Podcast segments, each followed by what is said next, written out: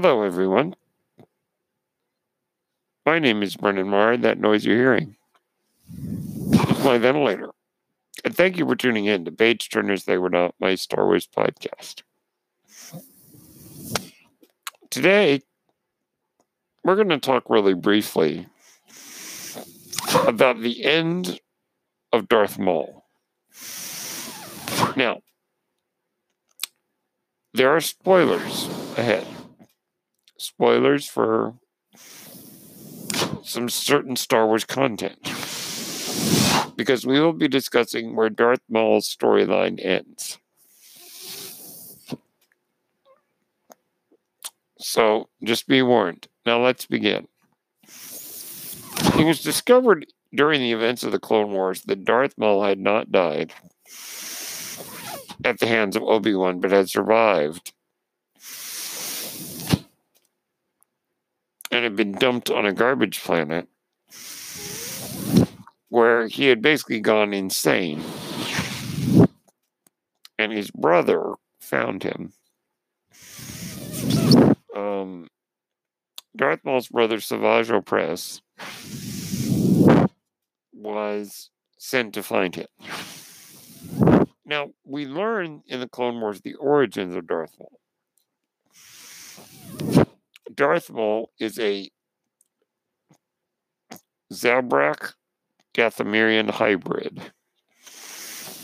from the planet Dathomir, the son of Mother Talzin, the leader of the Night Sisters of Dathomir. Mother Talzin was an ally of Palpatine until Palpatine took Talzin's son, Maul, to be raised as his Sith apprentice. And that is the origin of Darth Maul. Darth Maul's brother, we don't know if it's his half-brother or his full brother, Savage, is sent by Mother Talzin to find Darth Maul, or just Maul. Savage finds him on a junk planet and returns him to Dathomir, where he is restored to physical health and some degree of mental stability. Though admittedly, Maul's mental state was pretty messed up for the rest of his life. And then Savage and Maul set out to get revenge on Palpatine for abandoning Maul, and also to become a real power in the galaxy, to Maul's attempt to establish himself as the new Sith Lord. And he and Savage and others went about causing chaos. Maul founded the Shadow Collective, an organization made up of various crime groups, and together they all conquered the planet of Mandalore. There's a very, very great story arc involving that. Also involving the Darksaber, and Maul becomes the leader of Mandalore and the self-proclaimed leader of the Mandalorians. And of course, all his plans crash down around him because of Obi-Wan Kenobi, and also because of Palpatine himself. Leading to what we saw in this final season of the Clone Wars, Maul's final defeat on Mandalore by Ahsoka.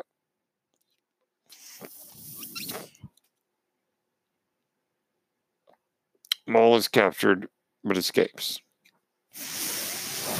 We don't really know what happens next.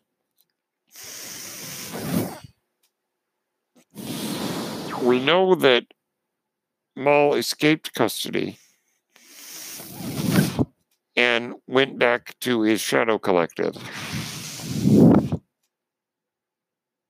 and became the leader of Crimson Dawn, the criminal organization we see in Solo: A Star Wars Story. And of course, at the end of Solo, Maul orders Kira to return to Dathomir. That's the last we know of Maul until the events of Star Wars Rebels, where Maul is discovered as a hermit on the planet of Malachor.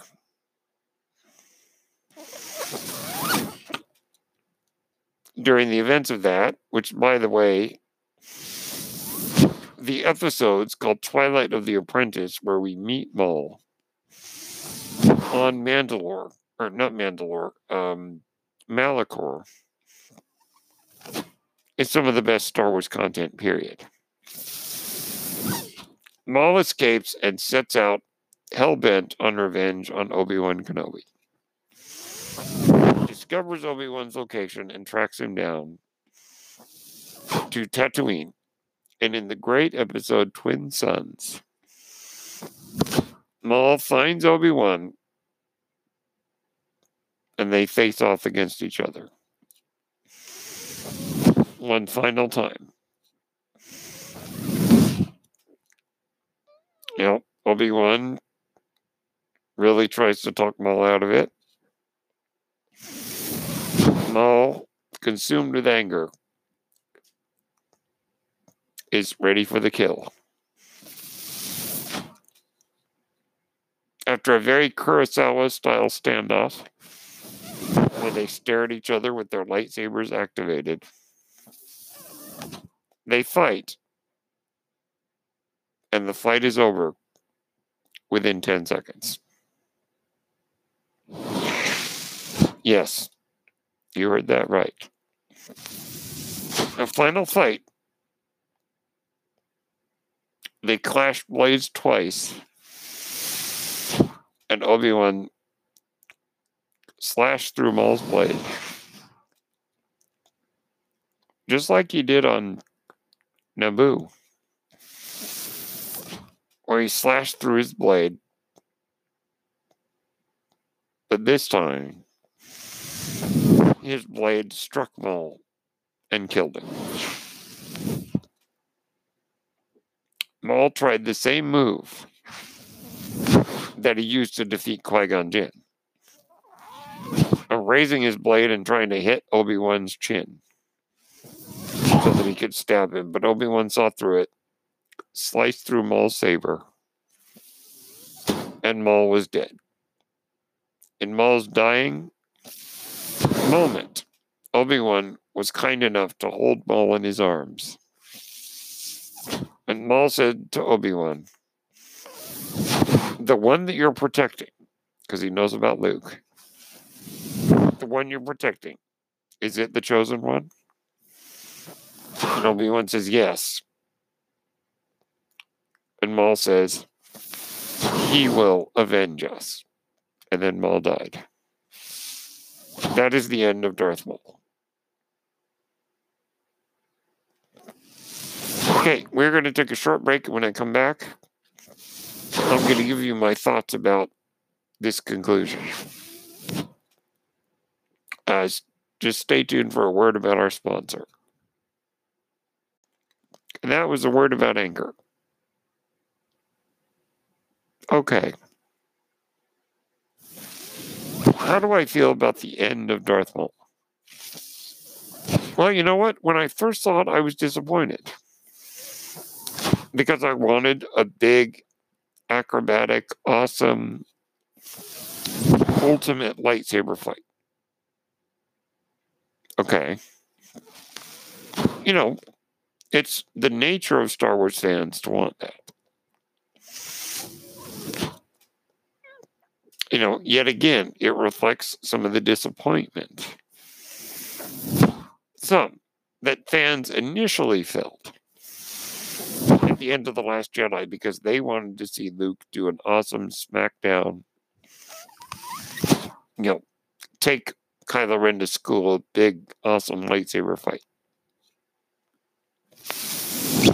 But no, Luke did something much more powerful, and in my opinion, much better. I believe personally that particularly with the prequels, I think fans became accustomed to the idea that Jedi were cool because they could fight really well. You know. But, as Yoda had said, wars not make one great.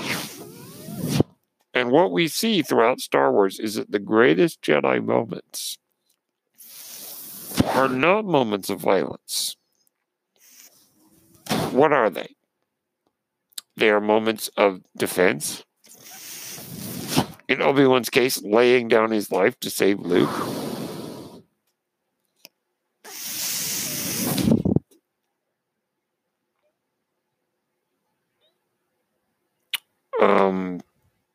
Whether it's Yoda lifting the X-Wing out of the swamp,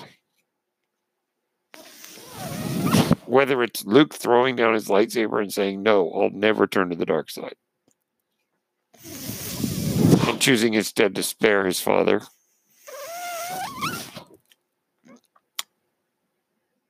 Those are the moments that define the Jedi.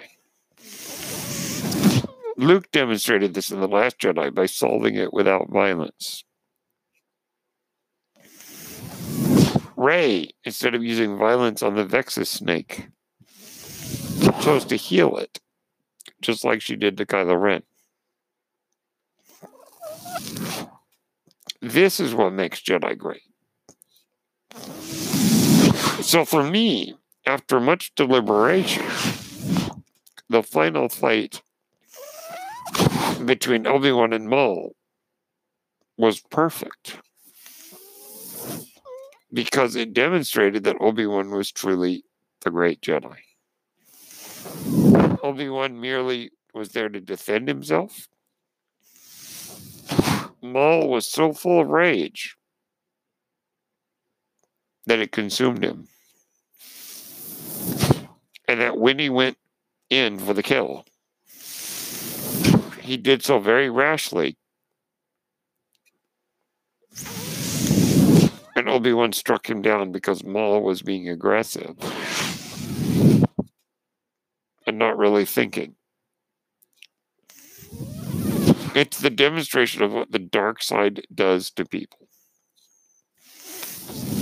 You recall, in The Phantom Menace, another great Jedi moment is during the fight on Naboo,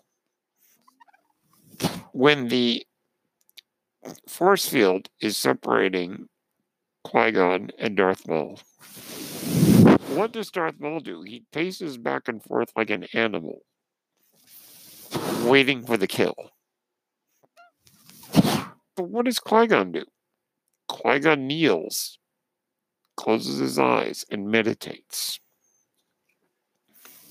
That is the Jedi way. This is the way.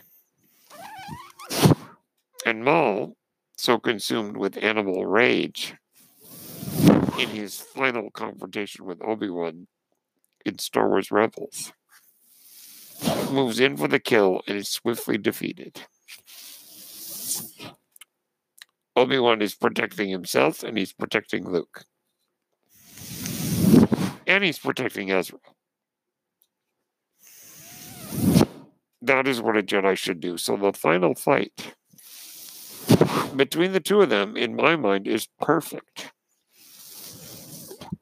Yeah, you know, as always, it would have been fun to see a big flippy,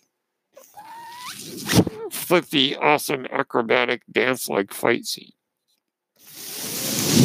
But you know what? That's not the Jedi way. That's not Star Wars. Star Wars is about the choices we make to either be good or be bad. Make a choice to help somebody, make a choice to defend, or make a choice to be aggressive and unkind and violent and full of rage, you know? It's the choices we are faced with every day. Maul, or rather Obi-Wan, chose the high ground. In this case, morally. And that was the end of Maul. Now, there's two things I want to talk about as we conclude. One, we learn in this scene that Obi-Wan thinks Luke is the chosen one. You know what? That actually makes a lot of sense. Now, to be clear, just because a character says something doesn't make it true. So that doesn't mean Luke is the chosen one. Though to be fair, it's still up for interpretation. But regardless, it seemed that Obi-Wan no longer believed that Anakin was the chosen one. And we pretty much see in Return of the Jedi, when Obi-Wan's spirit talks to Luke, that Obi-Wan has really given up any hope that Vader can be saved, that Anakin can return. So it makes sense that Obi-Wan would think Luke is the chosen one, because Obi-Wan did not see that Anakin would return and fulfill his destiny. So that's an interesting little bit of knowledge that we learn in the episode Twin Sons of Star Wars Rebels, that Obi-Wan thinks Luke is the chosen one. The second thing is, when they made this season of Star Wars Rebels, which was season 3 of Rebels, I don't think they knew at Lucasfilm that there was going to be a live-action Obi-Wan series. Now, because you can bet your bottom dollar, and maybe I'm wrong, so maybe bet your bottom dollar is the wrong way to say it, but I think it's fair to say that they would have had Obi-Wan and Maul's final confrontation in the live-action series, if they had known that they were going to make one. Now, that's just a guess on my part. Third season of Rebels came out in 2017, I think. 2016, I'm not exactly sure. But regardless, I don't think they knew a Kenobi series was on the way, or maybe they did, But I think it's highly likely that they would have made the final confrontation in the live action series. Okay. Would that have been cool? Yeah. Yeah, that would have been really cool. I don't know. Ewan McGregor and Ray Park. Wow. You know, that could have been quite something.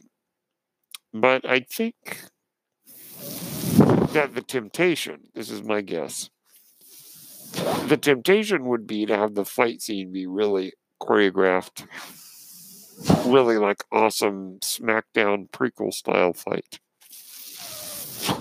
And in my opinion, that just wouldn't have been appropriate. Because I think that what we saw in Rebels really demonstrates what rage can do to somebody, and also what peace can do to somebody.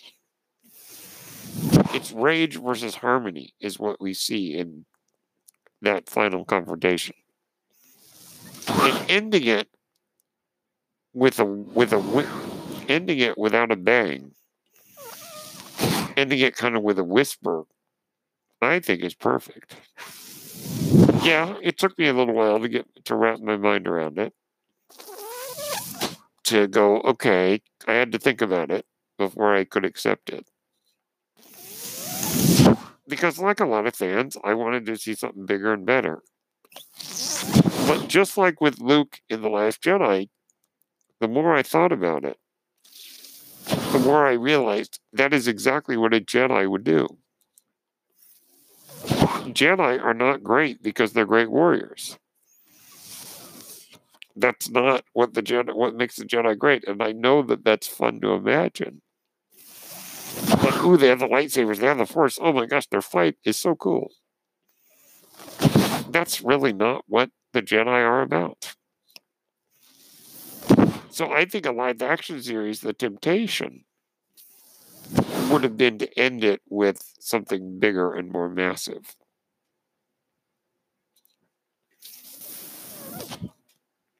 So I'm just glad they ended it the way they did.